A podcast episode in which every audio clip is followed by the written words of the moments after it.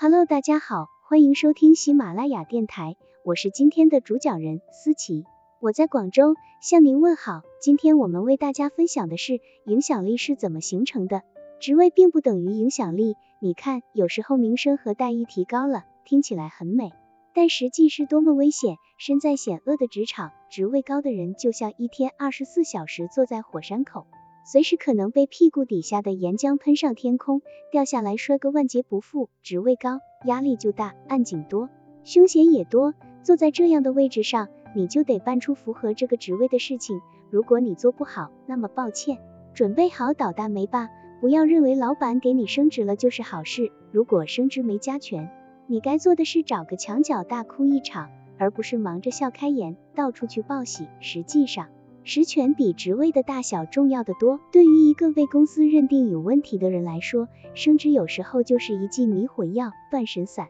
你不要觉得自己升职了、上吊了，就是领导重视自己，前途一片光明，然后得意洋洋，尾巴撅得老高，那种云端漫步的得意之情，仿佛遍览五岳，可以大展抱负，从此雄鹰一样高飞了。其实持这种想法的人再天真不过。想要在职场混下去，还得在遁进山里修炼五百年。因为权力的大小，有时不在于你头衔的大小、职位的高低、背景的深浅，重要的是地位，也就是说，看你真正的分量，手里掌握了什么样的部门资源，拥有多大实质性的话语权，办事的能力才是最重要的。头衔和名号有时只是一个空架子，很多人混淆了职位和地位的含义。误把职位当成了地位的象征，这两者之间有着莫大的区别。职位不过是个代号，除了听上去不错外，没有一点实际意义。最有含金量的是地位，一个人职位再低，但是在社会中的地位和影响力很高，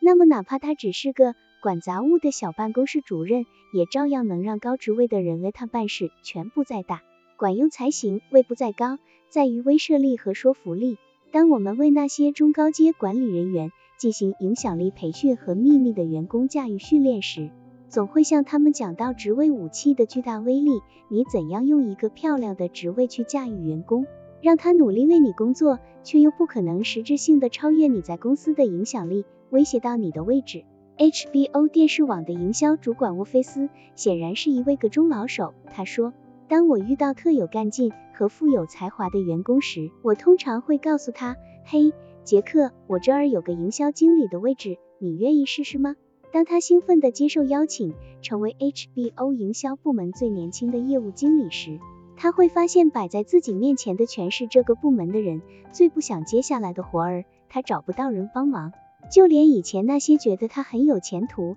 而乐意与他勾肩搭背的同事也都消失了。没过两个月。杰克就成了 HBO 最疲惫的一个家伙，他不得不申请调职到频道部门，去做一名每天坐在机房调试机器的蓝领员工。就这样，行径让人鄙视的沃菲斯，用这种手段干掉了无数威胁到他位置的新人。他主动把那些人升职，让他们得到一个看起来引以为豪的职位。可当他们上任以后，如果他们缺乏拒绝的智慧和足够精明的远见，他们马上就会发现这是一个巨大的陷阱。职位与影响力之间的关系就是如此诡异。一个头上扣着一顶高帽子的人，看上去光鲜亮丽的，却什么都说了不算，连手底下一个小小的助理都敢不把你放在眼里，那么你还觉得自己了不起吗？手里没一手资源，说了没人听，那么你的位置坐得再高，也经不起风吹雨打。稍有风吹草动就会从天而坠，